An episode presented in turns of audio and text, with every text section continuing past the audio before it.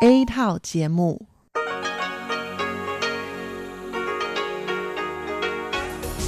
Đây là Đài Phát thanh Quốc tế Đài Loan RTI.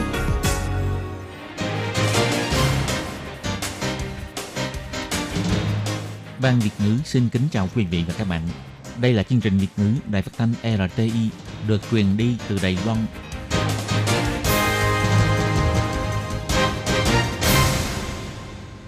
Hello, tôi Kim xin kính chào các bạn. Hoan nghênh các bạn đã đến với chương trình Việt ngữ ngày hôm nay của chúng tôi.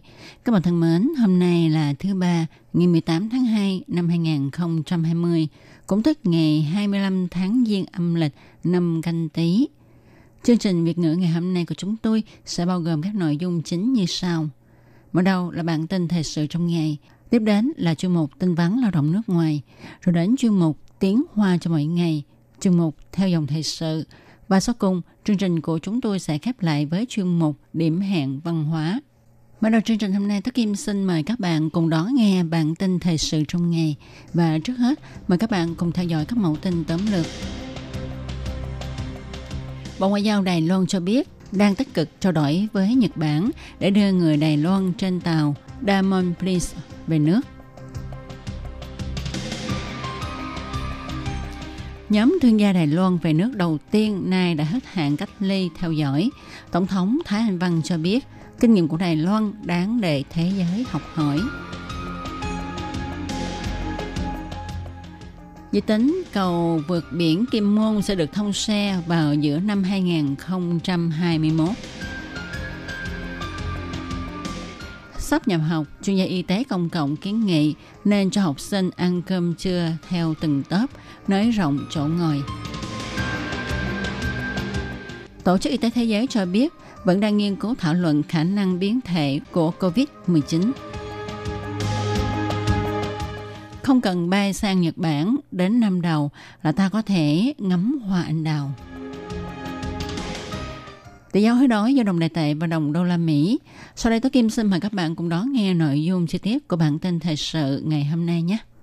Du thuyền Diamond Princess đang neo đậu tại cảng biển của Nhật Bản vẫn đang cập nhật số trường hợp nhiễm bệnh viêm phổi COVID-19. Nước Mỹ đã cho máy bay đến đón công dân của họ về nước. Vậy còn công dân của Đài Loan thì sao? Sáng ngày 18 tháng 2, bà Âu Giang An, phát ngôn viên Bộ Ngoại giao Đài Loan cho biết, chính phủ Đài Loan đang tích cực trao đổi với Nhật Bản về việc đưa máy bay chuyên đưa người Đài Loan trên du thuyền Diamond Peace về nước và cũng đang liên lạc với công ty du thuyền này. Tuy nhiên, nội dung chi tiết như thế nào thì Bộ Ngoại giao không thể tiết lộ. Bà Âu Dân An chỉ ra, Bộ Ngoại giao Đài Loan nắm bắt rất rõ tình trạng của du khách Đài Loan cũng như động thái của các thuyền viên trên tàu. Họ đều mong muốn là được trở về nước. Tuy nhiên, người được chẩn đoán mắc bệnh mang quốc tịch Đài Loan có được Nhật cho phép Đài Loan rước về nước hay không thì đôi bên còn đang thương lượng. Bà Âu Giang An nói, 很多很多的一个技术性的问题，双方都还在谈，所以这个在没有这个双方确认的之前呢，我们没办法对外进一步的一个透露。 Còn rất nhiều vấn đề về mặt kỹ thuật, hai bên còn đang bàn thảo. Trước khi hai nước đưa ra kết luận thì chúng tôi không tiện thổ lộ thông tin. Bà Âu Giang An cho biết thêm, nhằm để chăm sóc quan tâm kịp thời đến người dân Đài Loan kẹt trên du thuyền Diamond Princess. Nhân viên văn phòng đại diện Đài Loan tại Nhật Bản đã lập nhóm like cho người Đài Loan trên tàu để có thể nắm bắt kịp thời nhu cầu của họ nhằm cung cấp trợ giúp cần thiết. Hôm trước, Bộ trưởng Trần Thầy Trung, Bộ Y tế và Phúc lợi Đài Loan, đồng thời là người chỉ huy cao nhất của Trung tâm Chỉ đạo Phòng chống dịch bệnh cho biết, đã trao đổi với Nhật Bản về việc cho máy bay hãng hàng không China Airlines và đón người dân Đài Loan về nước và cũng đã đưa đơn xin đường bay cho Nhật Bản. Bộ trưởng Trần Thầy Trung nói, do số người bị nhiễm COVID-19 trên tàu quá nhiều, có thể sẽ có nhiều biến đổi và tăng thêm số ca nhiễm bệnh, nên hiện nay vẫn chưa xác định ngày đón công dân Đài Loan về nước.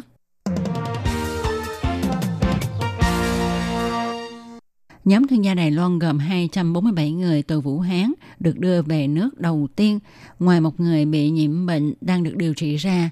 246 người còn lại có sức khỏe tốt. Hôm nay hết hạn cách ly và họ lần lượt rời khỏi nơi cách ly trở về nhà.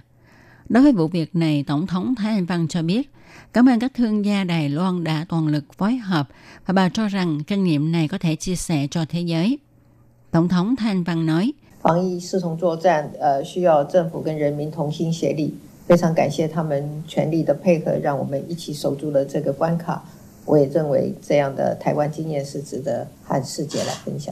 Phòng dịch giống như đánh giặc vậy, cần có sự đồng tâm hiệp lực giữa chính phủ và dân chúng – Cảm ơn sự hợp tác của họ, nhờ vậy mà chúng ta mới ngăn chặn dịch lây lan. Tôi cũng cho rằng kinh nghiệm này đáng để cho thế giới tham khảo. Tổng thống Thanh Văn chỉ ra, hiện nay Đài Loan cũng giống như toàn thế giới đang chịu sự uy hiếp của dịch COVID-19. Vậy mà Tổ chức Y tế Thế giới lại vì yếu tố chính trị không cho Đài Loan tham gia công tác phòng chống dịch của Tổ chức Y tế Thế giới. Bà một lần nữa nhấn mạnh, phòng dịch mang tính toàn cầu, không nên để yếu tố chính trị nhũng loạn sức khỏe của loài người, càng không nên để cho mạng lưới phòng dịch của thế giới có lỗ hỏng. Đài Loan đứng trên tuyến đầu phòng dịch, có hệ thống y tế tiên tiến, hoàn chỉnh, có kinh nghiệm phong phú trong việc phòng chống dịch sát, thì không nên bị cho ra ngoài lề của mạng lưới phòng dịch toàn cầu. Bà cảm ơn các nước ban giao đã lên tiếng ủng hộ Đài Loan tham dự Tổ chức Y tế Thế giới. Việc này sẽ giúp cho toàn cầu chống dịch có hiệu quả hơn. Cầu vượt biển Kim Môn là cái cầu vượt biển dài nhất Đài Loan. Cây cầu này có chiều dài 5,4 km, xuyên qua vùng biển dài 4.800 m. Khu vực sâu nhất của cây cầu này là 23 m. Đơn vị thi công đã đặt móng cầu thật to, sâu đến 30 m trong lớp đá hoa cương của đáy biển. Mặt cầu cao hơn mặt biển 47 m. Cây cầu chính còn có 5 nơi cao 31 m với tháp cầu được tạo hình cây cao lương. Đơn vị thi công cho biết, sau khi hoàn thành việc xây dựng cầu vượt biển Kim Môn, trên cây cầu chính có 5 tháp được nhoi lên từ đáy biển với hình dáng của cây cao lương, một loại cây lương thực nổi tiếng của Kim Môn.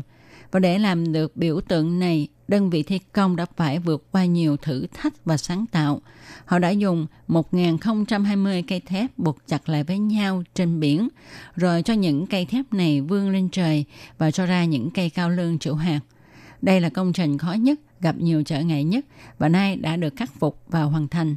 Theo dự tính, nếu công trình được xây dựng thuận lợi, thì đến tháng 6 năm 2021, cây cầu vượt biển Kim Môn sẽ được xây xong và đi vào sử dụng. Do ảnh hưởng của đợt dịch COVID-19, học sinh trung và tiểu học phải dời ngày nhập học đến ngày 25 tháng 2 tới. Hôm nay, các chuyên gia y tế công cộng trường Đại học Đài Loan kiến nghị nhà trường nên thực hiện các biện pháp phòng chống dịch bệnh để đảm bảo an toàn cho học sinh. Bác sĩ Tô Đại Thành, Bệnh viện Đại học Quốc gia Đài Loan cho biết, căn cứ theo những tư liệu hiện có, ông cùng các chuyên gia kiến nghị nhà trường nên đo thân nhiệt hàng ngày ngay tại cổng trường cho thầy cô và học trò. Mức chuẩn của thân nhiệt là 37,5 độ. Nếu thân nhiệt vượt cao hơn mức tiêu chuẩn này thì không được đến lớp học. Viện trưởng Jim trưởng quyền Viện Y tế Công cộng thì cho biết, hôm trước các chuyên gia có nhắc đến nếu chúng ta tiếp xúc với bệnh nhân trong vòng 1,8 mét thì có khả năng bị lây nhiễm bệnh.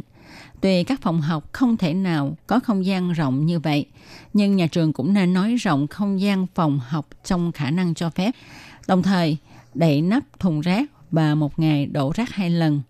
Trong thời gian dịch hoành hành thì nên ngưng các buổi học thể dục thể thao về bóng rổ, bóng truyền vân vân để tránh các em học sinh có cơ hội tiếp xúc với nhau nhiều qua việc đánh bóng nhằm giảm bớt tình trạng lây lan chéo.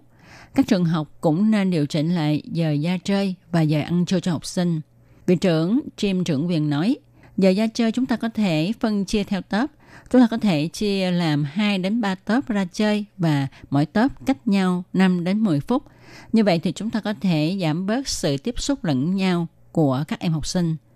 Chuyên gia còn nhắc đến, trong giai đoạn này, đề nghị nhà trường nên mở máy điều hòa với chế độ có thể thay đổi không khí trong và ngoài phòng. Còn nếu như phòng học có cửa sổ thì nên mở cửa sổ. Nếu như thời tiết giá lạnh phải đóng cửa sổ thì cứ mỗi 20 phút ta phải mở cửa sổ một lần và giữ trong vòng 1 đến 3 phút rồi mới đóng cửa sổ lại để thay đổi không khí trong phòng. Viện trưởng Jim trưởng quyền nhắc nhở, trong giai đoạn này, chúng ta phải tăng cường dọn dẹp, làm vệ sinh, lau chùi thường xuyên phòng ốc bàn ghế, cửa sổ, điện thoại, kệ sách, nhà vệ sinh vân vân và phải năng rửa tay nhất là trước khi đi ra ngoài, sau khi xuống xe, sau khi đi vào cổng nhà trường, trước khi đi vào lớp học, trước và sau khi ăn và sau khi đi vệ sinh. Đồng thời rửa tay ít nhất 20 giây, sau đó lau khô bằng khăn giấy hay khăn tay. Lúc nào cũng phải bảo vệ đôi tay cho sạch sẽ. Ngày 17 tháng 2, Tổ chức Y tế Thế giới cho biết, theo tư liệu mới nhất về bệnh nhân nhiễm COVID-19 do Trung Quốc cung cấp, các trường hợp nhiễm bệnh mới đã giảm bớt, nhưng Tổ chức Y tế Thế giới vẫn đang nghiên cứu và thảo luận về khả năng biến thể của virus này. Tổng giám đốc Tổ chức Y tế Thế giới Tantasai đã phát biểu trong cuộc họp báo tại Geneva, Thụy Sĩ. Trung Quốc đã đưa ra báo cáo chi tiết của hơn 44.000 ca nhiễm bệnh do COVID-19 gây nên – Điều này cho chúng ta biết rõ hơn về độ tuổi của người nhiễm bệnh, mức độ nghiêm trọng và tỷ lệ tử vong của bệnh. Giám đốc điều hành chương trình khẩn cấp y tế của Tổ chức Y tế Thế giới, ông Mekran, đưa ra câu hỏi, dịch COVID-19 có phải trở thành đại dịch hay không? Tổng giám đốc Tổ chức Y tế Thế giới Thandersai nói, vấn đề hiện nay là ngoài Trung Quốc ra thì có nơi nào xảy ra tình trạng lây nhiễm mang tính địa phương, cục bộ, nghiêm trọng hay không? Và hiện nay, Chúng tôi chưa thấy xảy ra trường hợp này.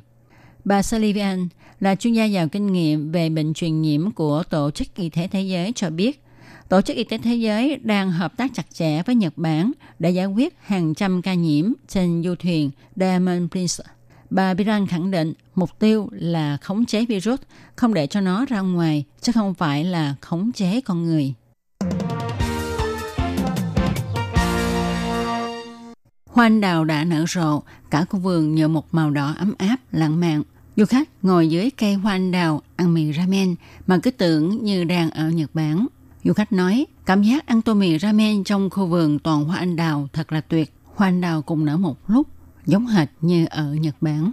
Khu này trồng 5.000 cây hoa anh đào, hiện hoa đã nở hết 80%. Mặc dù chịu ảnh hưởng của dịch COVID-19, nhưng mỗi ngày cũng có gần 8.000 người đến đây thưởng hoa. Mọi người đi ngắm hoa ngoài trời nên ít ai đeo khẩu trang. Chủ khu vườn cho biết, hoa nở kéo dài đến cuối tháng 2. Các loại hoa anh đào như hoa anh đào kép, anh đào Josno trong vườn của tôi cũng đang tiếp tục đua nhau nở.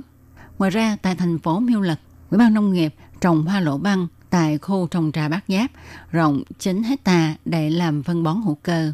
Hiện tại, hoa đang nở rộ, nhiều người đến đây chụp ảnh lưu niệm. Một du khách nói, Hôm nay trời trong xanh thì phải chụp theo hướng này, rất đẹp. Anh Tà Cẩm Minh, cán bộ Ủy ban Nông nghiệp nói, Chúng tôi muốn nhiều người biết đến khu trồng trà bát giáp này hơn qua việc mọi người đến đây ngắm hoa lộ băng.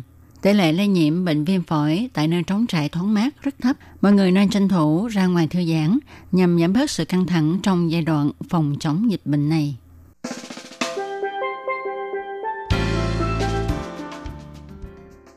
Tỷ giá hối đoái giữa đồng đề tệ và đồng đô la Mỹ của chiều ngày 18 tháng 2 và sáng ngày 19 tháng 2 vẫn là 30,124 đại tệ đổi 1 đô la Mỹ.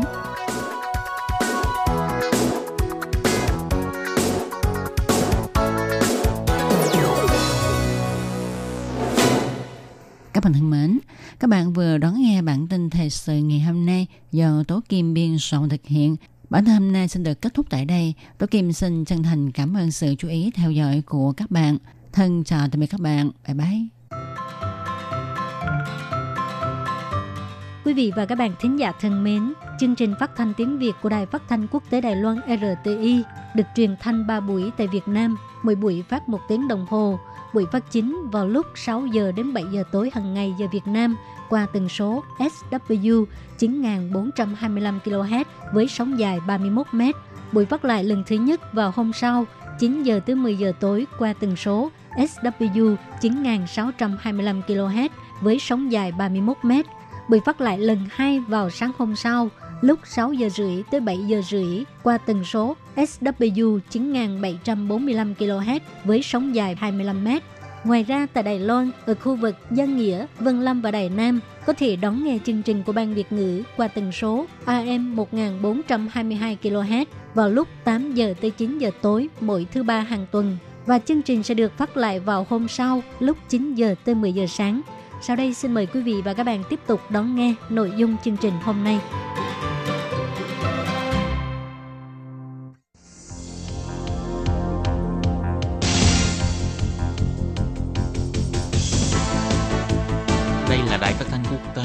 Loan LTI, truyền thanh từ Đài Loan, Trung Hoa Dân Quốc.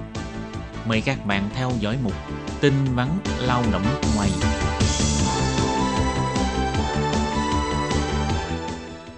Khi Nhi và Thúy Anh xin chào các bạn. Xin mời các bạn cùng đón nghe chuyên mục tin vắn lao động của tuần này. Các bạn thân mến, trong phần tin vắn lao động của tuần này, Thúy Anh và Khiết Nhi xin mang đến cho các bạn hai thông tin như sau.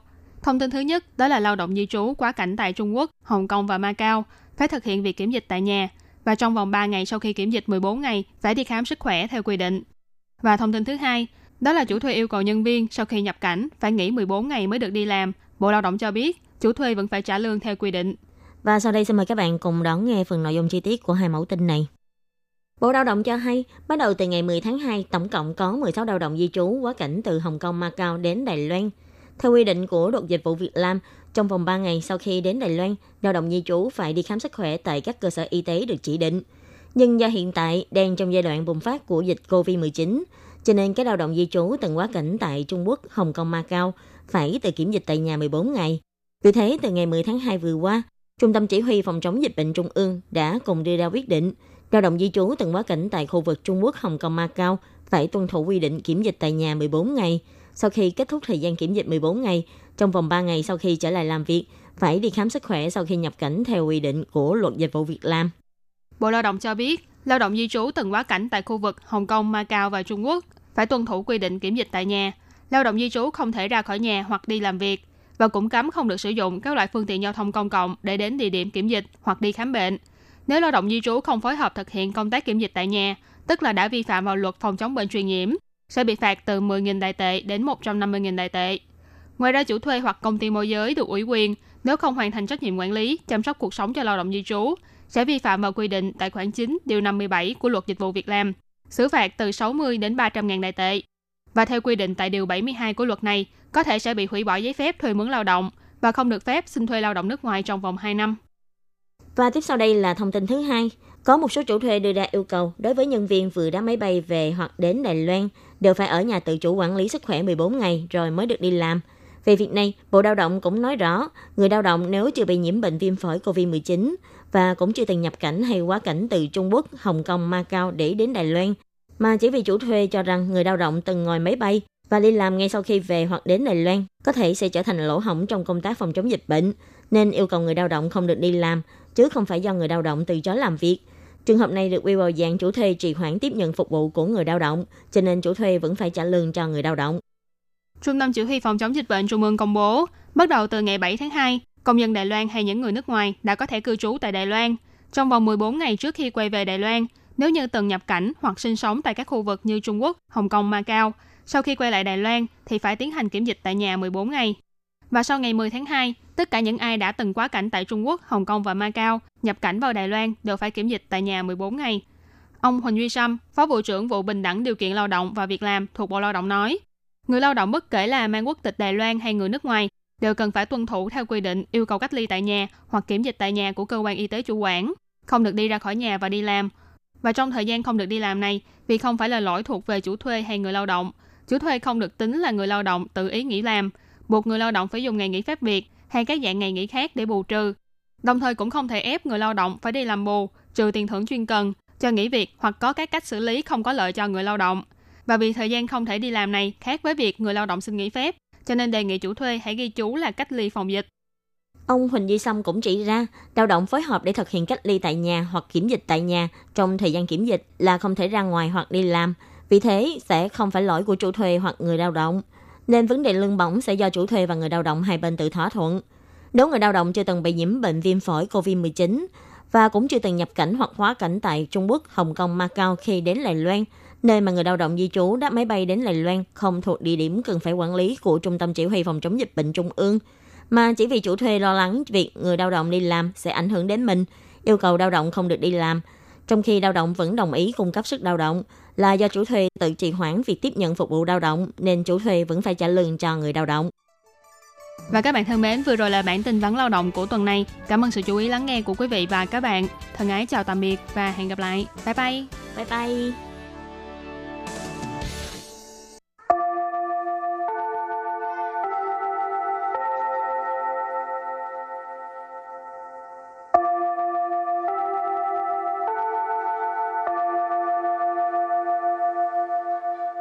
Xin mời quý vị và các bạn đến với chuyên mục Tiếng Hoa cho mỗi ngày do Lệ Phương và Thúy Anh cùng thực hiện.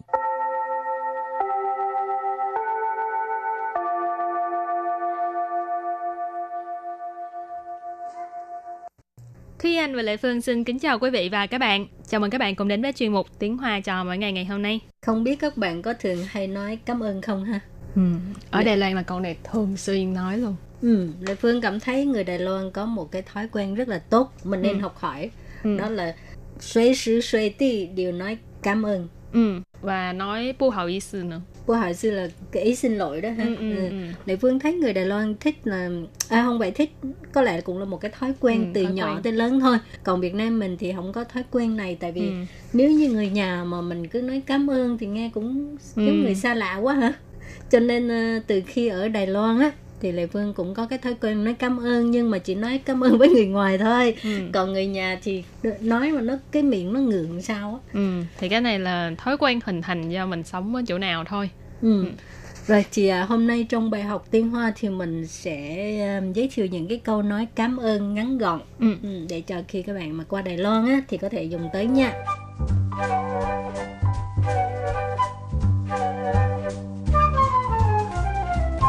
太感谢你了，太感谢你了。 Thay cảm ơn nì lợ có nghĩa là thật cảm ơn bạn quá. Thay là phó từ có nghĩa là quá ha. Cảm ơn là cảm ơn nó cũng giống như xê xệ.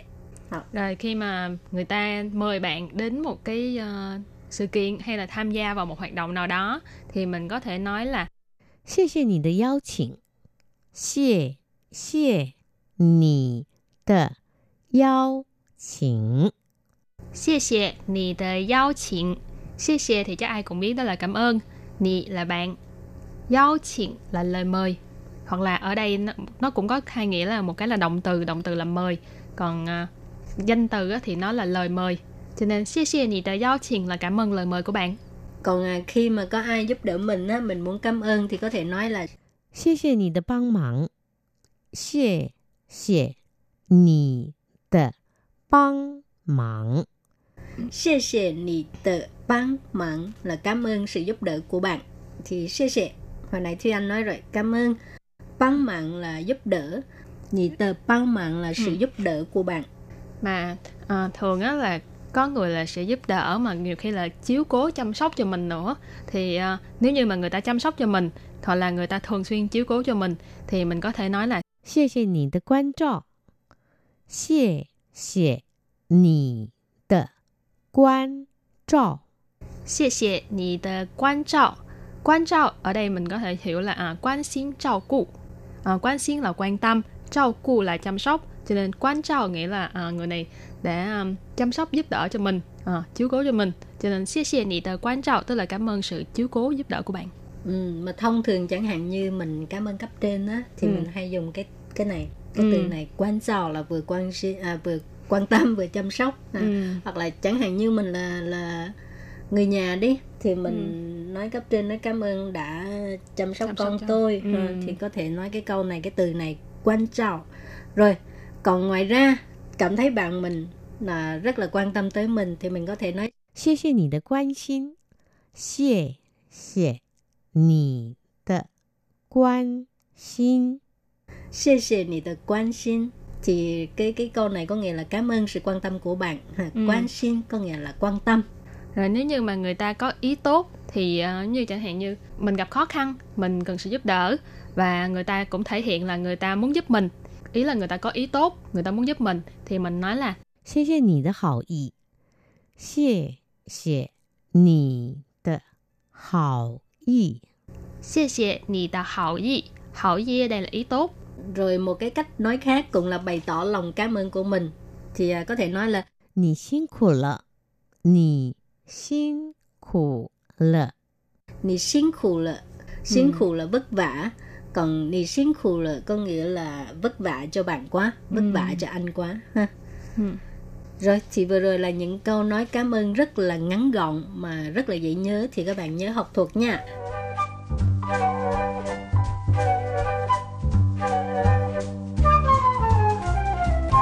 thì à, ngoài học những cái à, câu nói cảm ơn thì mình cũng học những cái câu mà đáp lại lời cảm ơn của người ta thì à, cái thứ nhất chẳng hạn như à, khi người ta nói xê xê nị thì mình có thể nói lại là 别客气，别客气， biệt khơ sĩ hoặc là bù khơ sĩ Ừ. có nghĩa là đừng có khách sáo ha Ừ. hoặc là mình cũng có thể nói là à, chuyện nhỏ thôi mà không có Ừ. cần phải khách sáo thì mình nói chuyện nhỏ thôi mà 小事而已， 小事而已。 xảo sự ở ý chuyện nhỏ thôi mà hoặc là mình cũng thường nghe người ta nói là à, xảo sự mấy什么thì à, như là mình nói cảm ơn người ta sẽ nói là chuyện nhỏ không có gì đâu ừ. ừ. xảo sự ở ý hoặc là xảo sự còn nếu như mà các bạn học à, theo cái cái cái kiểu tiếng hoa của người à, Trung Quốc á ừ. là các bạn thường thấy mấy sự mấy sự mấy sự tức là không có việc gì hả ừ. à, mới đầu lại Vân nghe không hôm qua cái gì cách ừ. cái cách đáp lại lời cảm ơn cái gì tự nhiên mấy sự ừ. Nhưng mà cái này thì cũng có hơi hơi giống cái à, à, một cái thói quen của người đài khi mà nói Ừ. bú ừ. Ừ. Tức là họ nói là à, giống như là đừng khách sáo, không cần phải khách sáo thì họ họ có một cái thói quen là họ sẽ trả lời là bú huệ nhưng chị Lệ Phương nói xie xie à, thì anh trả lời là bú huệ nhưng mà thật ra là à, nó không phải nó không đúng lắm nhưng mà ừ. người đài lại có cái thói quen đó thì ừ. có có những cái à, khẩu ngữ tự ừ. nhiên mình xài xong rồi nó quen đi nhưng ừ. mà thực ra nó không có đúng ờ, ngữ pháp chẳng hạn như ừ. mình thường nói cảm ơn tất cả mọi người ừ. thực ra cái mọi người là cái cái tất cả rồi. chữ mọi là tất cả rồi đúng ừ. không cho nên cũng là một cái thói quen nhưng mà khi ừ. mà mình phân tích cái ngữ pháp thì cảm thấy ủa sao không có đúng ừ. chút nào nhưng mà vẫn có thể sử dụng được chứ không phải không được ha rồi cái cuối cùng thì mình cũng có thể nói là chữ sổ chứ lão 举手之劳， chỉ sầu chứ lão tức là cũng là chuyện nhỏ thôi mà cái chỉ sầu tức là mình đưa cái tay lên Này, chỉ Ừ. tức là nâng lên ừ. à dơ lên à. chỉ sầu chứ lão tức là mình chỉ dơ cái tay lên thôi nó không có mất công sức gì cả Ừ. không có Cho- tốn công sức gì À, cho nên khi mà người ta cảm ơn bạn thì các bạn có thể nói là chỉ sầu chứ lão tức là như là mình à, chuyện Chuyện đó nhỏ. rất là bình thường mình Ừ. có thể à, cho dù à, không phải là giúp đỡ đi nữa thì nó cũng chỉ là một việc rất là bình thường trong cuộc sống hàng ngày thôi rồi và bây giờ mình à, học phần cuối cùng đó là có hai câu đối thoại rất là ngắn gọn 谢谢你为我做的一切，谢谢你为我做的一切。不客气， 这是我应该做的。不客气，这是我应该做的。 hai câu này rất là đơn giản luôn đúng không các bạn xie xie là cảm ơn nì là bạn wei là vì wo là tôi cho nên nì wei wo là bạn vì tôi zuo là làm ý chia là tất cả cho nên uh, zuo từ ý chia là tất cả việc mà bạn làm Xie xie nị wei wo zuo de yi cảm ơn những gì mà bạn đã làm cho tôi. Hổ, bù khơ xì. Hồi nãy mình học qua rồi ha. À, bù khơ xì là đừng có khách sáo. Ừ. Chơ sư wo ying có nghĩa là đây là của ai cũng biết rồi phải không? Rồi, còn à, uh, ying có nghĩa là nên. À, uh, ying tức là điều mà mình nên làm của ying chẳng hạn như ờ, trong công việc đi thì ừ. mình làm cái gì đó nhưng mà sếp khách sáo cảm ơn thì mình nói chứ sự của cái chỗ đó phân này đó đó ừ. cho nên mình mới dùng cái từ này in cái chỗ đó chứ không phải người ta nói cảm ơn là có thể dùng cái cái từ in cái chứ sự của in cái chỗ đó không phải cái trường hợp nào cũng nói được ha ừ. nếu mà đúng lúc cái trường hợp đó là công việc của mình mà mình nên ừ. làm thì mình mới nói là chứ sự của in cái chỗ đó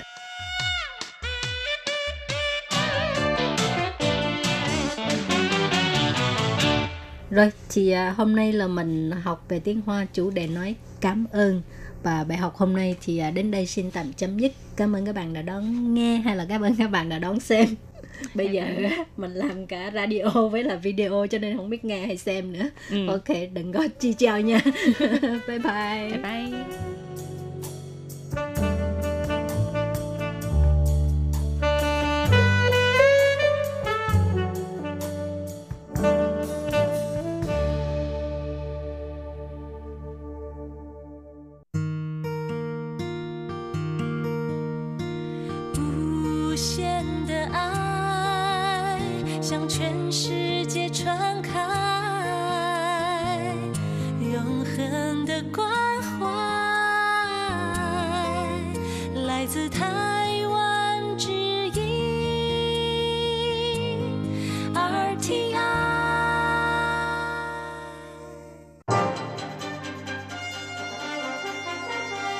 Quý vị đang đón nghe chương trình Việt ngữ Đài RTI truyền thanh từ Đài Loan.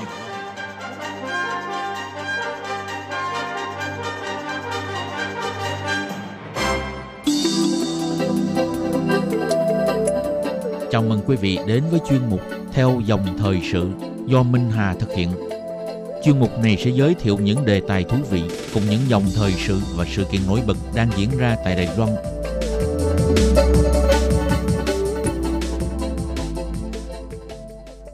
Hà xin kính chào quý vị và các bạn.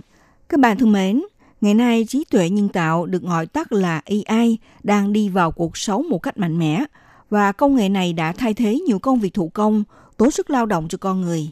Trên thế giới, các cường quốc đều xây dựng chiến lược phát triển riêng cho AI, lấy công nghệ AI làm cốt lõi cho sự tăng tốc của nền kinh tế. Tại Đài Loan thì AI đã và đang được ứng dụng mạnh mẽ trong nhiều lĩnh vực như là y tế, giao thông, trong lĩnh vực quản lý nhà máy và ngành giáo dục v.v. Năm ngoái tại hội trợ công nghệ y học Expo Taiwan Healthcare đã diễn ra tại trung tâm triển lãm Nam Cảng Đài Bắc với hơn 1.800 gian hàng trình diễn các công nghệ đột phá từ các lĩnh vực y tế, IT y tế, dược phẩm và công nghệ sinh học. Đặc biệt là có nhiều doanh nghiệp ra mắt nhiều ứng dụng trí tuệ nhân tạo tiên tiến, góp phần giúp thế giới thấy được sức mạnh mềm của Đài Loan. Trong chương mục theo dòng thời sự hôm nay, Minh Hà sẽ mời các bạn cùng tìm hiểu thực trạng công nghệ trí tuệ nhân tạo, những thành tiệu và xu hướng phát triển mới của ngành AI tại Đài Loan. Đồng thời mời các bạn cùng đón nghe nhiều thông tin liên quan về những ứng dụng và tác động của trí tuệ nhân tạo trong mọi lĩnh vực khác nhau, thực tế sẽ mang lại nhiều giá trị vô hình cho cuộc sống con người chúng ta.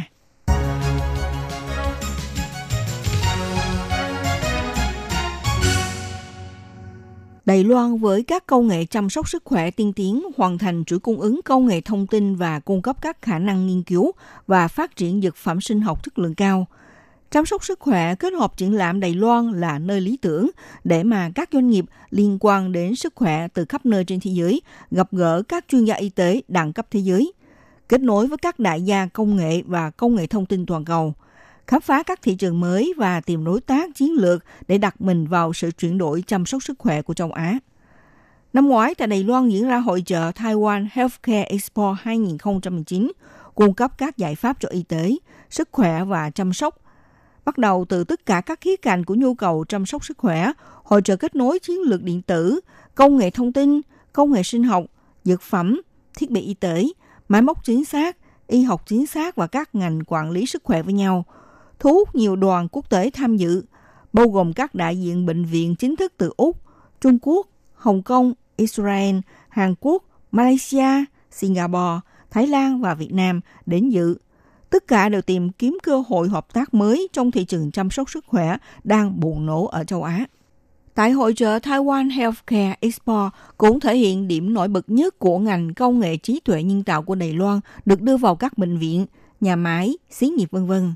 Lấy ví dụ thông qua ứng dụng của hệ thống AI chụp ảnh qua kính nội soi ruột non, ruột già, có thể đồng bộ bằng tần suất 30 lần mỗi giây để mà tầm soát nội bộ đại tràng. Đồng thời, dùng đường kẻ màu xanh lá để mà tìm ra thịt thừa trong đại tràng, giúp cho bác sĩ xây dựng một phương pháp chẩn đoán và điều trị. Chủ nhiệm khoa nội tiêu hóa Bệnh viện Cát Thai Hồng Chí Thánh cho biết như thế này. 过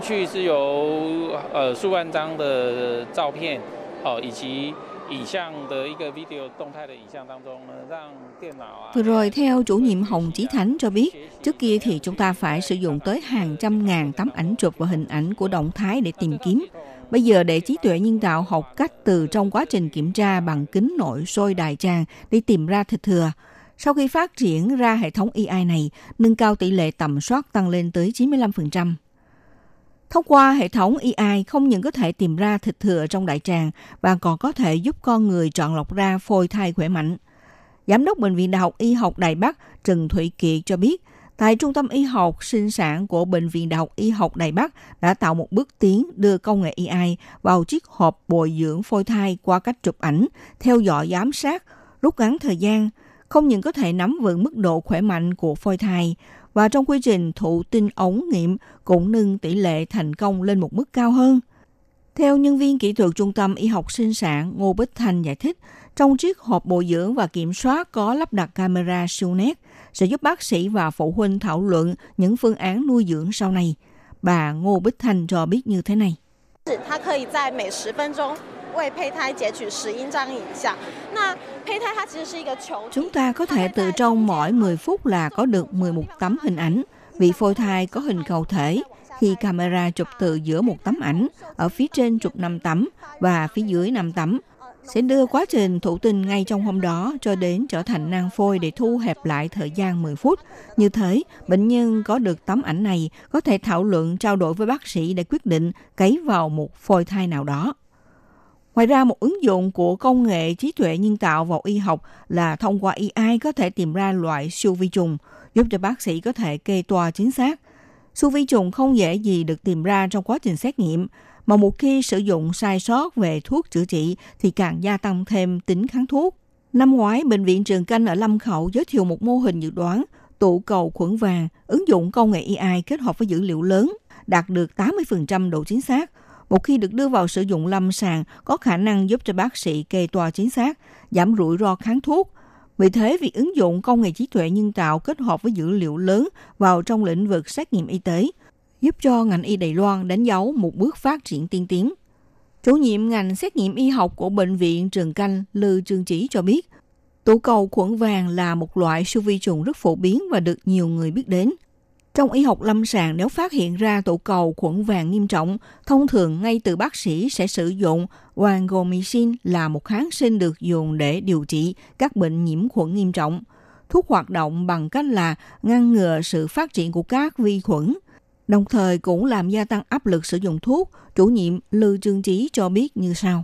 临床医生通常一个严重的金黄色葡萄球菌， Vừa rồi thì chủ nhiệm Lưu Dương Chí cho biết, đối với bác sĩ lâm sàng thông thường thì đứng trước loại tụ cầu khuẩn vàng nghiêm trọng, đa phần đều sử dụng loại thuốc guanomycin, ít khi mà sử dụng tới thuốc oxacillin.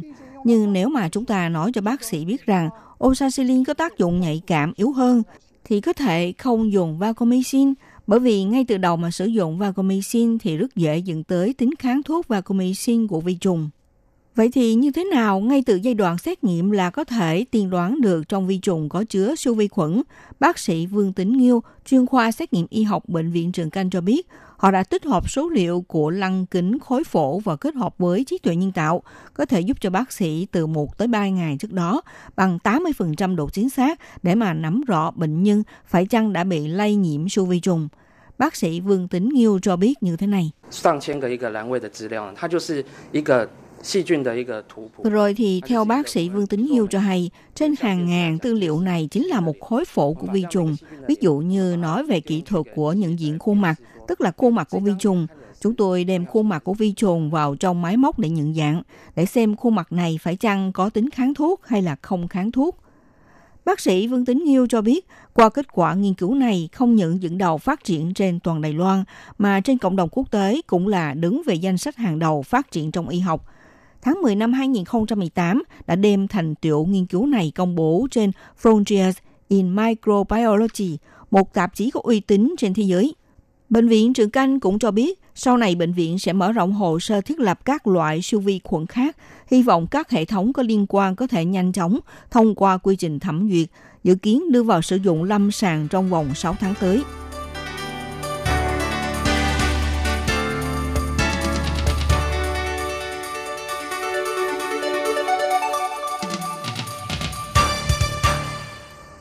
Phát triển công nghệ trí tuệ nhân tạo AI là tất yếu. AI sẽ là công nghệ chủ lực của Đài Loan trong tương lai. Sau mỗi cuộc cách mạng công nghiệp lần thứ nhất, lần thứ hai và lần thứ ba, kinh tế thế giới nói chung thì có những cái bước thay đổi chóng mặt. Cách mạng công nghiệp 4.0 cũng không nằm ngoài làn sóng đó. Tận dụng tốt AI thì các quốc gia có thể tiến một bước dài, bỏ qua giai đoạn phát triển mà những cường quốc từng trải qua. Có thể nói ứng dụng của AI trong việc chăm sóc sức khỏe con người là ứng dụng có ý nghĩa thực tế nhất bởi nó liên quan mật thiết với sự sống của chúng ta.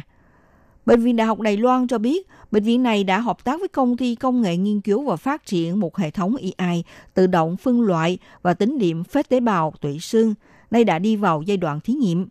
Hy vọng thông qua kho dữ liệu tế bào tủy xương lớn nhất hiện nay của bệnh viện kết hợp với cách tính của AI, hỗ trợ bác sĩ xét nghiệm tiến hành chẩn đoán bệnh tật. Sau khi ngành y Đài Loan nỗ lực thúc đẩy dữ liệu lớn và trí tuệ nhân tạo AI đưa vào lĩnh vực y tế, những năm gần đây đã thấy được kết quả ứng dụng thực tế trong y học. Hàng năm, Bệnh viện Đại học Đài Loan sẽ tăng mới khoảng 2.500 mẫu máu xét nghiệm. Nếu có thể phát hiện và chẩn đoán sớm thì có thể nhanh chóng cung cấp vào quy trình điều trị. Tuy nhiên, khi xét nghiệm tế bào máu thì trước tiên phải giao cho bác sĩ xét nghiệm thông qua kính hiển vi áp dụng phương pháp nhân tạo để phân loại từng mẫu tế bào. Trung bình thời gian đọc dữ liệu cho mỗi một tấm ảnh phải mất thời gian là 30 phút. Do đó trên thực tế, không những phải tốn thời gian mà cũng tốn đến sức lực của đôi mắt. Nhằm tiết kiệm thời gian, gia tăng lượng tính toán và có thể phân loại một cách chính xác hơn. Bệnh viện Đại học Đài Loan đã áp dụng hệ thống AI tự động phân loại và tính số lượng để hỗ trợ bác sĩ xét nghiệm có được những chẩn đoán chính xác hơn nữa, hy vọng thông qua giai đoạn thẩm duyệt thiết bị y tế và đưa vào sử dụng. Chủ nhiệm khoa xét nghiệm y học Bệnh viện Đại học Đài Loan Châu Văn Kiên cho biết như thế này. 譬如说，我们一个呃骨髓膜片下来，我们要判断说它各 Chủ nhiệm Châu Văn Kiên cho biết sau khi mà hoàn thành một quy trình phết tế bào tụy xương thì chúng tôi phải tùy theo mức độ khác nhau và giai đoạn khác nhau để phán đoán tỷ lệ tế bào. Áp dụng phương pháp nhân tạo này là sẽ có được 500 tế bào, sẽ khiến bác sĩ xét nghiệm tốn rất nhiều thời gian và sức lực của đôi mắt. Nếu ứng dụng AI để mà xét nghiệm thì sẽ được hoàn thành trong vài giây thôi. Giám đốc điều hành công ty công nghệ Vương Tượng Diệp Thiệu Nguyên cho biết, trước kia Bệnh viện Đại học Đài Loan đã tích lũy rất nhiều tư liệu xét nghiệm. Qua sự sắp xếp đã xây dựng hơn 300.000 mẫu tư liệu về tế bào tủy xương, đã trở thành kho dữ liệu lớn nhất thế giới. Ông Diệp Thiệu Nguyên cho biết như thế này. Giám đốc Diệp Thiệu Nguyên cho biết, bởi vì bệnh viện này đã điều trị cho vô số bệnh nhân về máu, đã tích lũy rất nhiều kinh nghiệm và tư liệu. Việc làm này rất hiếm ngập trên thế giới. Hiện nay tư liệu được ghi chép tích lũy có số lượng lớn nhất thế giới vì cần sự hợp tác chặt chẽ giữa hai đội ngũ. Hiện nay đã ghi dấu gần 350.000 tế bào đứng hàng đầu thế giới. Bệnh viện Đại học Đài Loan nhắc nhở mặc dù hệ thống e AI về dữ liệu lớn có thể thay thế cho những công việc mang tính phức tạp, lặp lại và có số lượng khổng lồ, Tuy nhiên, trong khâu chẩn đoán bệnh không thể chỉ nhắm vào sự phát triển tế bào mà còn phải dựa vào khả năng của bác sĩ cho tích hợp tất cả tư liệu sau đó mới có thể tiến hành chẩn đoán thực tế. Ngoài ra, cùng với sự phát triển của khoa học công nghệ trong lĩnh vực quản lý hệ thống giao thông, Đài Loan trở nên ngày càng thông minh. Bắt đầu từ việc lắp đặt camera quan sát cho tới việc tận dụng kỹ thuật LIDAR, một công nghệ quét LIDAR tiến hành công việc kiểm tra tốc độ xe chạy trong đường hầm. Hiện nay, Viện Nghiên cứu Vận tải của Bộ Giao thông lại kết hợp cả kỹ thuật nhận dạng hình ảnh và công nghệ AI đưa các vụ tai nạn giao thông, vi phạm đổ xe trái phép hay là chạy ngược chiều vân vân, giúp cho cảnh sát có thể nắm rõ ngay lập tức, truyền tải hình ảnh để ứng biến khẩn cấp. Kỹ thuật tự sáng chế này đạt tỷ lệ 90% đã thu hút sự quan tâm và chú ý của nhiều quốc gia, có khả năng đưa công nghệ này thâm nhập vào thị trường thế giới. Trưởng thư ký Viện Nghiên cứu Vận chuyển Tô Chứng Duy nêu ra, lấy thành phố Đài Bắc làm ví dụ, tại các ngã tư đường đã cho lắp đặt hơn 300 camera CCTV theo mô hình truyền hình mạch kính, trong khi đó chỉ có 7 người phụ trách giám sát theo dõi, không những khó mà xem xét toàn bộ, mà thậm chí các hình ảnh này có thể bị ảnh hưởng bởi thời tiết có mưa, ban đêm mờ ảo hay là ngược ánh sáng. Sau khi có được kỹ thuật nhận dạng hình ảnh bằng AI này, không những có thể giảm xuống sự can thiệp của thời tiết và ánh sáng, và còn có thể trực tiếp sàng lọc ra tình trạng tai nạn xe cộ cần xử lý kịp thời. Các sự kiện như đổ xe trái phép, xe chạy ngược chiều, thi công, tuyến xe bị ủng tắc vân vân và đạt độ chính xác 90%. Như thế vừa có thể tránh lãng phí tới hình ảnh bị truyền tải một cách vô hiệu quả, đồng thời cũng có thể tập trung nhân lực để mà xử lý những vụ tai nạn cần thiết. Hiện kỹ thuật này đã được tiến hành thử nghiệm tại Cao Hùng, Đài Nam, Đài Trung và sân bay Đào Viên, sau đó cũng mở rộng đến thành phố Đài Bắc. Đồng thời cũng sẽ đem kỹ thuật này tiếp thị tại Hội nghị thường niên Hoa Kỳ. Các bạn thân mến, chuyên mục theo dòng thời sự hôm nay đến đây cũng xin được tạm dừng. Minh Hà xin kính chào tạm các bạn. Hẹn gặp lại các bạn vào buổi phát kỳ sau.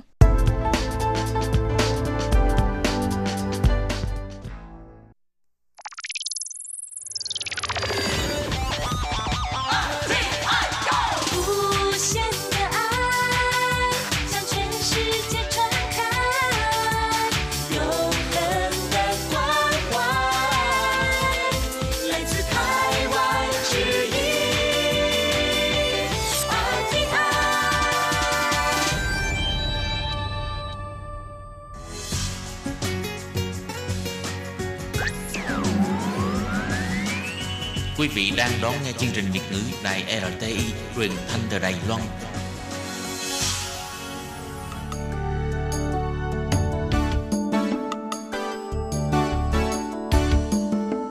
Chào mừng quý vị đến với chương mục Điểm hẹn văn hóa do Khiết Nhi phụ trách. Khiết Nhi xin chào các bạn. Các bạn thân mến, các bạn đang đón nghe chuyên mục điểm hẹn văn hóa của tuần này. Các bạn ơi, các bạn có phát hiện ra là thường thì ở miền Nam, người miền Nam sẽ thích ăn ngọt hơn là người miền Bắc không? Như ở Việt Nam mình, thì thường người miền Bắc nấu ăn sẽ ít khi cho đường, mà thay vào đó, người miền Nam lại rất là thích nêm nếm bằng đường, phải không các bạn?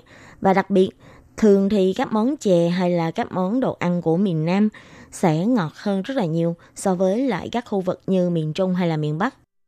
Và có một điều trùng hợp ở đây nữa là không phải chỉ ở miền Nam Việt Nam mình thôi, mà ở miền Nam của Đài Loan, tức là Đài Nam.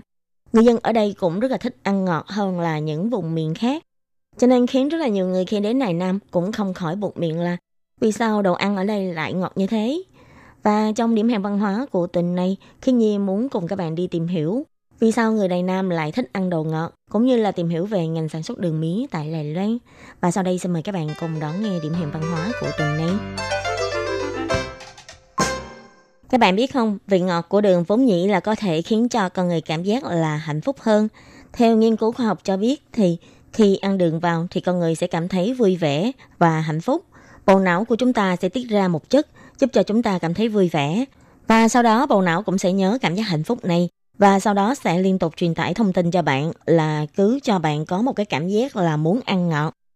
Và trên thực tế, việc con người thích ăn ngọt lại là một cái việc đã có từ thời cổ đại, như là vào thời Hy Lạp cổ, thì con người đã bắt đầu biết lấy mật ong để làm một cái vị ngọt tự nhiên. Và đồng thời, con người cũng đã phát minh ra việc là chế biến các món ngọt từ mật ong. Trải qua sự phát triển của nhiều thế kỷ, thì con người cũng dần dần biết chế biến đường để tạo vị ngọt từ cây mía đường cũng như là từ cây củ cải đường. Và trên thế giới, từng có một thời, đường chính là sự tượng trưng của sự tiến bộ cho một quốc gia.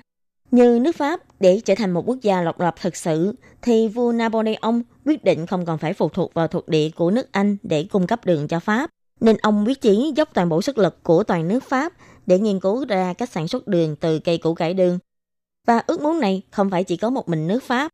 Ở một nơi khác trên thế giới, vào cuối thế kỷ 19, Nhật Bản đã chuẩn bị cho trồng mía và xây dựng ngành sản xuất mía tại nơi thuộc địa của mình, dùng đường cát để thúc tiến cho cuộc sống văn minh của người dân nước mình. Và nơi thuộc địa này chính là đảo Lài Loan của chúng ta ngày hôm nay. Nếu nói về sự phát triển của việc trồng mía cũng như là ngành sản xuất đường mía tại Lài Loan vào thời gian nguyên, có ghi nhận rằng chỉ nhất là vào thế kỷ 14 thì những người dân tộc ở vùng đồng bằng của Lài Loan đã biết trồng trọt cũng như là sử dụng cây mía vào phục vụ cho đời sống của mình. Đến thế kỷ thứ 17, khi người Hà Lan từ khu vực Đông Nam Á bắt đầu vào Lài Loan, thì lúc đó người Hà Lan cũng mang theo giống mía cũng như là kỹ thuật trồng mía đến Lài Loan và dạy cho những người dân tộc Siraya tại khu vực đồng bằng của Lài Nam bắt đầu trồng cây mía. Và lúc bấy giờ, công ty Đông Ấn Độ Hà Lan cũng bắt đầu chiêu mộ người Hán từ khu vực nội lục của Trung Quốc đến Đài Loan để trồng trọt cây mía, cũng như là động viên người Hán trồng mía để chế tạo đường. Vào năm 1638, những người Hán đến Đài Loan đã đạt đến con số 10.000 đến 11.000. Theo báo cáo của Tổng đốc Công ty Đông Ấn Độ Hà Lan gửi về Tổng công ty ở Amsterdam, Hà Lan vào tháng 1 năm 1944 chỉ ra, sản lượng đường do Đài Loan sản xuất đã đạt đến con số là 900.000 cân. Đến năm 1652, diện tích trồng mía đã bằng 1 phần 3 diện tích trồng cây lúa. Lúc đó, đối tượng xuất khẩu chủ yếu là Nhật Bản. Ví dụ như năm 1636, số lượng đường cát trắng xuất khẩu sang Nhật Bản đã đạt đến con số là 12.000 cân, số lượng đường đen xuất khẩu sang Nhật Bản đạt con số là 11.000 cân. Và đến năm 1652, số lượng đường xuất khẩu của Đài Loan đã đạt đến con số là khoảng 4.800 tấn. Và về sau, khi quân đội của ông Trịnh Thành Công đến Đài Loan và đuổi người Hà Lan ra khỏi Đài Loan, lúc bấy giờ do trong quân Trịnh bị thiếu hụt lương thực, vì thế quân Trịnh đã khuyến khích người dân là hãy trồng lúa thay vì trồng đường.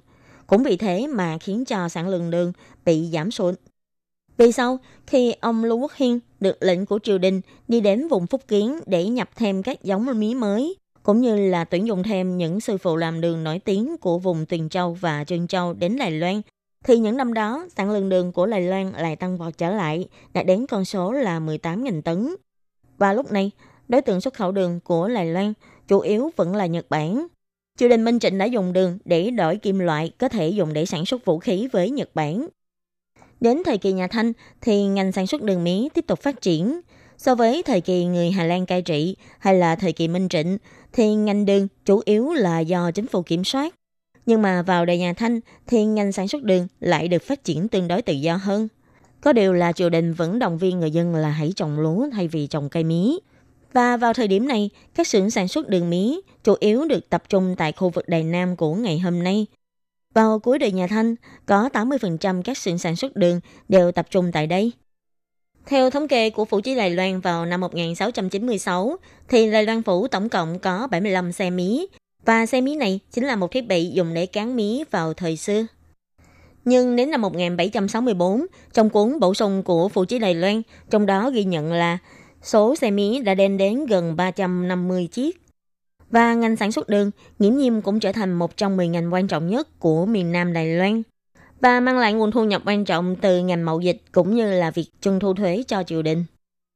Và ngày nay, nếu như mà các bạn có đi đến Đài Nam, các bạn cũng sẽ rất là dễ dàng tìm thấy rất là nhiều di tích liên quan đến ngành sản xuất đường tại Đài Nam, cũng như là có thể nhìn thấy sự hưng thịnh của ngành sản xuất đường mía tại Đài Nam một thời. Ví dụ như là hậu bộ ở khu hậu bích Đài Nam hay là cụ bộ của Tân Doanh, Nam bộ của Quang Điền vân vân. Bộ ở đây là chỉ xưởng sản xuất đường truyền thống trước khi ngành đường được đưa vào công nghiệp hóa. Và cho đến khi người Nhật Bản đến cai trị tại Đài Loan, thì lúc đó người Nhật Bản đã cho công nghiệp hóa ngành sản xuất đường mía tại Đài Loan. Và người Nhật Bản đã cho mở rộng diện tích trồng mía và giúp Đài Loan trở thành một vương quốc chuyên về sản xuất đường mía. Và lúc bấy giờ, lượng đường do Đài Loan sản xuất đã đếm sản lượng cao nhất từ trước đến nay. Có thể nói, bắt đầu từ thế kỷ 17, hơn gần 300 năm, thì đường mía vẫn luôn là một sản phẩm xuất khẩu quan trọng của khu vực thành phố Đài Nam. Cho nên cũng không thấy lạ gì khi người dân ở khu vực này vẫn thường xuyên dùng đường để nêm nếm hay là để dùng để chế biến các món ăn. Có thể nói, đường là một vật phẩm luôn gắn liền với đời sống của người dân Đài Nam. Thậm chí trong cuốn tản bộ cùng bản đồ lịch sử của Đài Nam, tác giả của cuốn sách này đã viết, đường chính là niềm tự hào của người dân Đài Nam. Và chính vì sự tự hào về đường cũng như là ngành sản xuất đường của địa phương, mà những người dân Đài Nam luôn luôn phải đưa đường vào các món ăn của mình như là một cách để thể hiện sự tự hào của mình. Và lâu dần, đây cũng trở thành một thói quen ăn uống của người dân địa phương.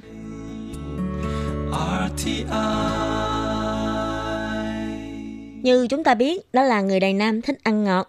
Và như ông Lại Quốc Phong, biên tập của cuốn tản bộ cùng bản đồ lịch sử của Đài Nam đã nói, rất là nhiều người miền Bắc ở Đài Loan đã cảm thấy rất là kinh ngạc khi ăn thử các món ăn truyền thống tại Đài Nam. Vì các món ăn này vừa có vị mặn mặn lại vừa có vị ngọt ngọt này. Nhưng họ lại không biết rằng cái vị mặn mặn ngọt ngọt này chính là niềm tự hào của người dân bản địa tại Đài Nam. Một trong những nguyên nhân khiến cho người dân Đài Nam cảm thấy rất là tự hào về đường, đó là như ban nãy Khiết Nhi có giới thiệu với các bạn. Đó là ngành đường từng là một ngành kinh tế rất là quan trọng của Đài Nam cũng như là của cả Đài Loan và mang lại sự phồn vinh cho khu vực này. Vì tất cả các xưởng đường chủ yếu đều tập trung tại khu vực này. Hơn nữa, người dân ở khu vực này cũng có thể dễ dàng kiếm được đường để sử dụng hơn là người dân ở khu vực khác. Mà các bạn biết không, vào thế kỷ thứ 17 và 18, lúc đó khi mà đường vẫn chưa được đưa vào để sản xuất đại trà, thì có thể nói đường là một vật phẩm rất ư là đắt đỏ cũng như là rất là sang trọng nha các bạn. Cho nên việc có thể sử dụng đường để chế biến thức ăn cũng như là để phục vụ cho cuộc sống của mình, đó cũng là một cái cách để thể hiện địa vị xã hội của bạn cũng như là để thể hiện điều kiện kinh tế của bạn. Và có một cách nói khác nữa là từ thời những người Hà Lan vẫn còn đang ở Đài Loan cho đến thời kỳ của nhà Thanh, thì Đài Nam vẫn là trung tâm kinh tế và chính trị lớn nhất của toàn Đài Loan. Thường xuyên sẽ có rất là nhiều vị khách quý cũng như là những vị quan lớn từ cảng Đài Nam để lên bờ, hay thường xuyên vẫn có các vị khâm sai từ phía triều đình nhà Thanh đến thị sát tại Lài Loan. Cho nên những người dân địa phương ở đây để chiêu đãi các vị khách quý Ngoài mời những vị khách quý này ăn các món sơn hào hải vị ra, họ còn cho đường vào để nêm nếm các món ăn này. Vì lúc bấy giờ, đường là một gia vị rất là quý và rất là đắt tiền, cho nên khi cho thêm đường vào để nêm nếm mới cho thấy rõ là món ăn đó trừng quý như thế nào. Và dần dần việc nêm nếm bằng đường trở thành một thói quen văn hóa ẩm thực của người dân Đài Nam. Và dần dần, các đầu bếp cũng đã tạo ra được bí quyết nấu ăn của riêng mình, cũng như là các hàng quán ẩm thực hay đồ ăn vặt truyền thống của Đài Nam. Mỗi một hàng quán đều có bí quyết gia truyền của riêng mình. Vì thế mà cách nấu ăn có nêm vị đường vào của người dân Đài Nam cũng được truyền từ đời này sang đời khác. Và cũng có thể vì vậy mà những món ăn truyền thống của Đài Nam mà chúng ta ăn được sẽ được nêm nếm có vị đường và sẽ ngọt hơn so với những món ăn ở các khu vực khác. Còn nếu đứng trên góc độ kinh tế xã hội để phân tích về vấn đề này, chúng ta sẽ phát hiện đó là từ sau khi mở cửa cảng khẩu ở Đài Loan, Đài Nam chủ yếu dựa vào ngành xuất khẩu đường mía, còn các cảng khẩu ở miền Bắc chủ yếu lại thu lợi nhuận từ việc xuất khẩu trà hay là cây trương não. Nhưng vào sau thế kỷ thứ 18, do sự cạnh tranh quyết liệt của các quốc gia khác về ngành sản xuất đường mía, cứ thế dẫn đến việc kinh tế suy thoái của khu vực Đài Nam. Mãi đến sau năm 1900 thì lúc đó người Nhật Bản đến cai trị tại Đài Loan và bắt đầu cho công nghiệp hóa ngành sản xuất đường. Và lúc đó, ngành sản xuất đường mới có cải thiện. Ngành sản xuất đường đã trải qua một quá trình từ lúc phất lên cho đến suy thoái và chuyển đến công nghiệp hóa. Trong thời kỳ ngành xuất khẩu đường bị suy thoái cho đến công nghiệp hóa, số lượng đường sản xuất ra rất nhiều với giá bán lại không cao. Vì thế, đây có thể chính là một cái giai đoạn rất quan trọng để những người dân thường cũng có thể sử dụng đường vào cuộc sống của mình. Thay vì trước đây thì chỉ có những người giàu dùng đường để chế biến ra những món sân hào hải vị để mời những vị khách quý, thì vào giai đoạn này, những người dân thường cũng có thể bỏ tiền ra để mua đường với một giá rẻ hơn rất nhiều. Cho nên đã có người cho rằng người dân Đài Nam bắt đầu phổ biến ăn đường chính là vào thời điểm này. Vì thời điểm suy thoái cũng như là công nghiệp hóa của ngành sản xuất đường này, thì sản lượng của ngành đường rất là lớn và đường lại được bán với giá rất là rẻ. Thông thường những món ăn của chúng ta sẽ có 5 vị, đó là chua, cay, mặn, ngọt, đắng. Mà thường vị ngọt lại là một vị mà chúng ta dễ chấp nhận nhất cũng như là dễ yêu thích nhất. Như khoa học đã chứng minh, mùi vị đầu tiên mà vị giác của chúng ta có thể cảm nhận được đó chính là vị ngọt. Điều này cũng có thể giải thích được cho việc vì sao trẻ con lại chỉ thích ăn kẹo mà thôi. Và cũng vì thế, thường những cống phẩm cho thần linh, thường người ta sẽ làm vị ngọt. Cho nên khi đường được bán với giá rẻ hơn, thì lúc đó người dân cũng không ngại ngùng để mua đường về sử dụng trong cuộc sống của mình. Và theo như cuốn sách tản bộ cùng với bản đồ lịch sử của Đài Nam cho hay, nếu như mà các bạn nhìn vào sự phân bố của các món ăn vặt của thành phố Đài Nam trên bản đồ, các bạn sẽ phát hiện ra những nơi mà có nhiều món ăn vặt nhất thường sẽ là những nơi như là khu cảng khẩu hay là khu thành môn, tức là những nơi mà tập trung nhiều người dân lao động phổ thông nhất. Và thường những món ăn vặt này đều là những món rất là dễ mang đi, cũng như là những món ăn được bán với lại giá rẻ. Và điều này cũng một phần nào đó chứng minh cho lập luận là đường bắt đầu được phổ biến sử dụng trong việc nêm nếm trong cuộc sống của người dân từ thời kỳ ngành sản xuất đường bị suy thoái. Vì nếu như mà đường đắt tiền thì những người bán hàng sẽ tuyệt đối không có mua đường để nêm nếm cho những món ăn vặt được bán với giá rẻ bình dân, phải không các bạn? Và nếu như mà lập luận này là đúng, thì người dân Đài Nam đã bắt đầu ăn ngọt từ hơn 200 năm nay rồi các bạn nhé. Đó là vào thời kỳ ngành sản xuất đường bị suy thoái của thế kỷ thứ 18. Cho nên dù là với cách nói nào đi chăng nữa, nhưng mà điều chúng ta không thể nào phủ nhận, đó là việc người Đài Nam thích ăn ngọt có một mối quan hệ mật thiết liên quan đến việc Đài Nam từng là một nơi có ngành sản xuất mía đường rất phát triển. So với những khu vực khác, thì Đài Nam vẫn là nơi dễ tiếp xúc cũng như là dễ mua đường hơn. Cộng thêm việc là vào thế kỷ thứ 18 và thế kỷ thứ 19, thì cà phê, trà, cacao và đường đều là những loại xa xỉ phẩm không chỉ đối với khu vực châu Á mà còn đối với các nước phương Tây. Vì thế, đối với phủ thành Đài Nam, nơi đã từng là một trung tâm kinh tế và chính trị lớn nhất của Đài Loan thời bấy giờ, là nơi mà người dân sớm tiếp xúc với lại văn hóa phương Tây cũng như là với những người nước ngoài như là người Hà Lan, người Anh Quốc hay là người Nhật Bản vân vân. Cho nên người dân bắt đầu du nhập các loại xa xỉ phẩm như là đường, cà phê vào văn hóa ẩm thực của mình thì cũng có thể lắm chứ nhỉ các bạn. Các bạn thân mến, chuyên mục điểm hẹn văn hóa của tuần này do Khí Nhi biên tập và thực hiện cũng xin tạm khép lại tại đây. Cảm ơn sự chú ý lắng nghe của quý vị và các bạn. Xin thân ái chào tạm biệt các bạn. Bye bye.